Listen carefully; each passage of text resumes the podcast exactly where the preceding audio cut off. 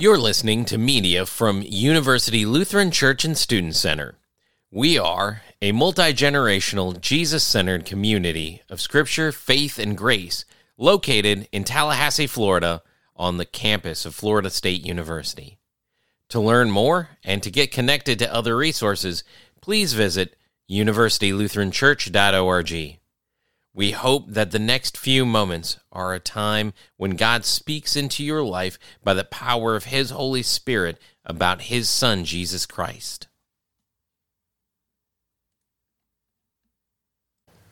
In the name of the Father, and of the Son, and of the Holy Spirit, the Holy Three in One, who gives us something that we can not only keep to ourselves, but that we can give to others.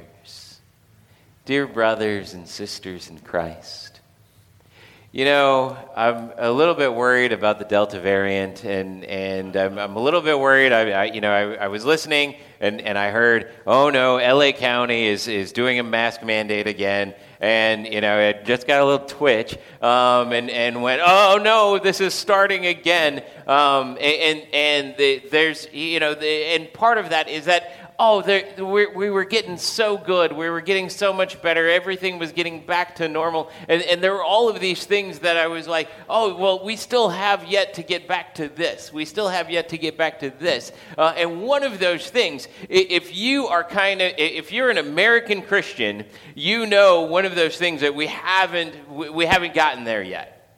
And that thing that we haven't gotten there yet, that a lot of us are looking forward to, is potlucks right? Anybody remember when, when it was like a, like a potluck Sunday kind of a thing, and everybody would bring you know, something that they could share with everybody else, and you got to, you know, for us, we, we got to walk around the table over there uh, at the ping pong table, and, and you, know, you just sort of load up your plate and eat way too much and try, you know, the best of whatever people brought. Yeah, that potluck was an awesome experience, um, uh, except it was an experience that I didn't like much as a kid. Because as a kid, my, dad was a missionary pastor, and that meant that we had to come to the United States every three years. And every three years, we would come to the United States, and we would do this sort of church hop thing. And we would, we would go to, to different churches throughout the United States, and my dad would preach the same sermon.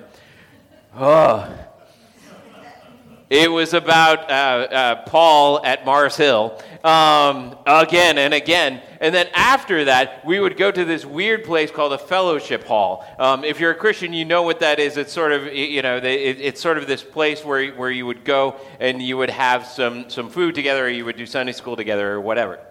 And there, they would always, right before my dad did his little slideshow about what being a missionary was about, uh, we would always have a potluck. Now, when I was a little kid, I didn't like other people's food a whole lot. I, I especially learned to be very suspect of jello with vegetables in it. I don't know why anybody thought that was a good idea, but lots of people did. And so it, it was always like, oh man, I, I don't want to go to another potluck. It's always gross food. I, I don't want it. And, and I, I lived for the person who forgot that it was potluck Sunday. I lived for that person because that person, you know, they were driving to church and, and you know, maybe their spouse said, oh, hey, uh, did you realize the missionary is going to come and he's going to be preaching today? And that person went, I forgot to get something for potluck Sunday. And, you know, and, and then they would start making plan B. And plan B was, all right, we're going to sneak out of church early. We're going to go to KFC and we're going to grab a bucket of chicken and we're going to bring that. And that person was my best friend. because that was a whole lot better than ve- vegetable jello. well, you've got this sort of the, this miracle that involves feeding here. And, and it, it, has to do with feeding a whole lot more than, than just a church that's coming around to see a, a missionary. It, it has to do with feeding 5,000 people. And, and, you know, we, we look at this, this story from a certain lens sometimes. We look at this story, this meal, from the lens of, uh, you know, that Jesus provides for us and, that we get to be the people that are, you know, in the 5,000 or, or the 15,000. If you expand that out, you know, you sort of do the estimate of how many women and children were there along with the men. And, and you start to go, okay, well, I'm one of those folks. I'm somebody who gets to eat uh, some of the bread and some of the fish, and oh, that's really cool that there was, you know, so little, but now there's so much, and I get to eat some. And there's certainly a, a case to be made there. But I think there's another aspect of this miracle that we should probably pay attention to if we consider ourselves to be Christians. Because if we consider ourselves to be Christians, we consider ourselves to be disciples of Jesus, right? And so, in some ways, when we see Jesus feeding the crowds, we should identify with maybe not so much the crowds as much as we identify with the disciples. And that causes us, well, probably some fear as we start getting into it, as it caused, most likely, fear for the disciples, or at least sort of a, what are you talking about, Jesus, when it comes to the disciples? Because, so eh, here's how things have been going. Things have been really busy.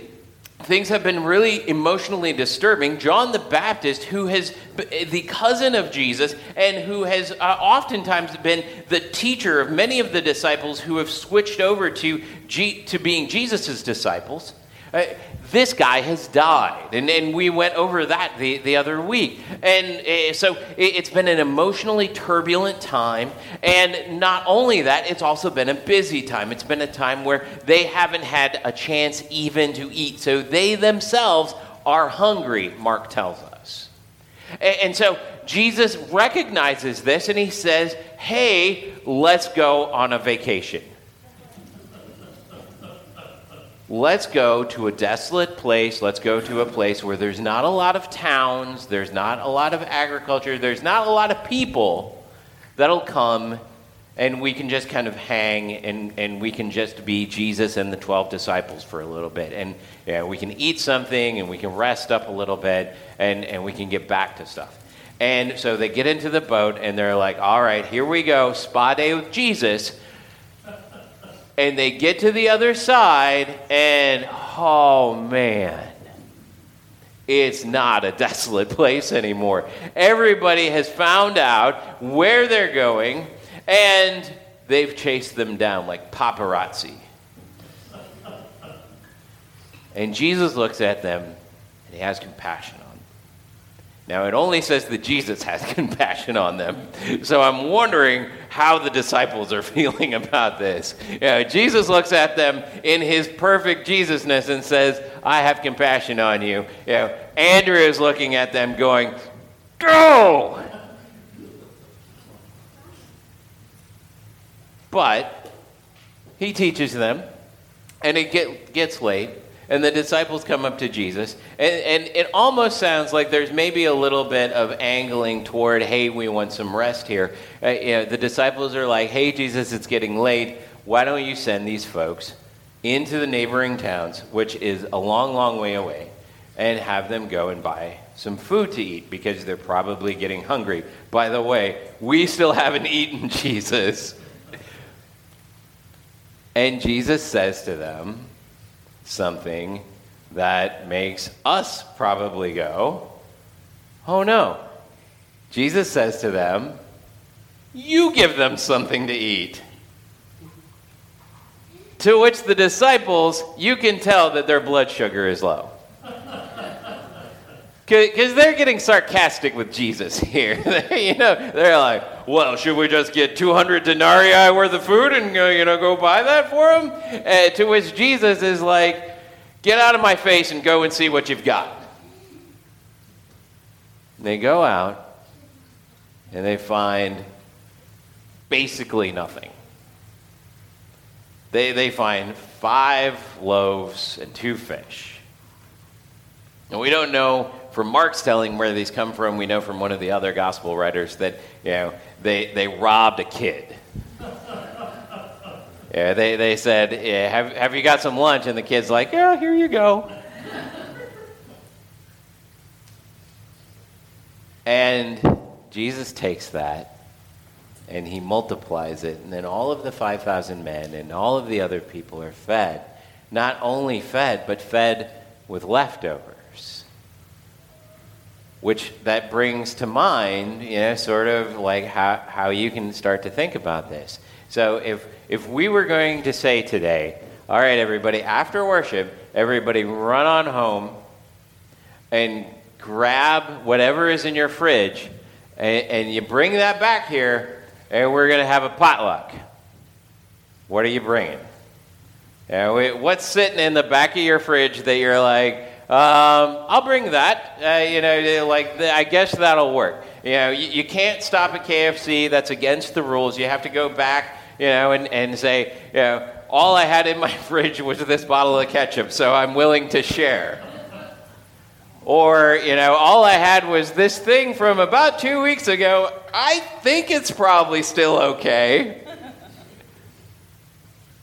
Well, well, that's, the, that's the sense that the disciples have in bringing the stuff to Jesus. And they're like, man, eh, uh, Jesus, this is all we've got. And that's sometimes the sense that we bring to Jesus as his disciples. Uh, we bring ourselves to Jesus and we, you know, we, we sort of apologetically put it on the potluck table of the kingdom of God and we say, Well, Jesus, this is all I've got. I am the metaphorical bottle of ketchup. I am the metaphorical uh, thing that's maybe about to go bad. This is not potluck at its best like we're used to, potluck, where you know, when, when you bring something that you specifically have said, this is my potluck meal that I bring, this is really good, everybody likes this. This is, I'm just going to bring what I've got. And sometimes we're a little bit afraid of bringing what we've got. Because we feel like when we bring what we've got, that it's not going to be enough, that it's not going to be pleasing that it's just not going to be what God wants. And so we, we look at our lives and, and we say, I don't know, God. Like, why, why, would, why would anybody want what I have to offer? Why would anybody want my personality? Why would anybody want my talents? Why would anybody want what I have? How could you possibly use that in your kingdom? How could I possibly use that to enrich the life of anybody who is around me? And that's the law. The law says you're not enough. And the law is true. The five loaves and the two fish, which, by the way, Mark seems to make that sound like, yeah, they were like, we've got five loaves and uh, we also scrounged up two fish. That, that's not enough to feed these people. And we're not enough. We're not enough. We're, we're not enough to, to go to heaven, but we're also not enough to even serve our neighbor. And we know that. We know that we failed in so many different ways. We failed our families. We failed our significant others. We failed so many people in our lives because we haven't been enough. And so we know that there's a truth to the fact that we're, we're not enough. But the gospel comes in, and the gospel is Jesus saying, You're not enough, but I'm going to make you enough. You're not enough. But I'm going to add my righteousness to you. You're not enough by yourself, but when I gather you and I bless you and I break you and I share you, somehow you will be enough. somehow you will be enough for your family. Somehow you will be enough for your significant other. Somehow you will be enough for that new believer. Somehow you will be enough for that person who doesn't believe yet. Somehow you who should not be enough are enough. Not because of you, but because of Him. And that's the hope in this meal.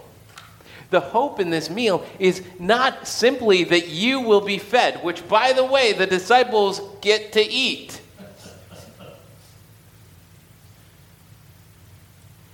But not only will you be fed, but you will be so endowed with the multiplication of the stuff that you already have inside of you that you will be able to feed others. You will be enough not only for yourself, not only enough in the eyes of God who will embrace you into heaven and raise your dead body on the resurrection, but He will even make you enough for a few other people in your life maybe even a hundred other people in your life, maybe even 5,000 other people in your life, maybe even 15,000 other people in your life. There is a hope in this meal. And that hope is not only our hope, but a hope that we can have for the people in our lives. And so may you go out into this world with the humility that knows that you are probably not even five loaves and two fish.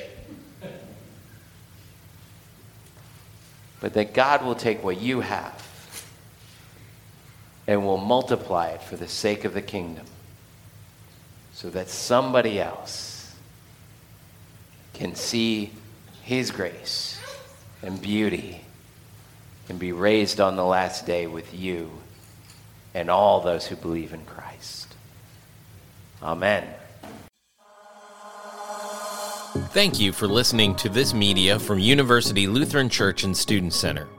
To learn more and to get connected to other resources, please visit universitylutheranchurch.org. If you would like to financially support more media from University Lutheran, please visit our website and click the Give Now button which will enable you to engage in the Christian discipline of giving tithes and offerings to God through His church.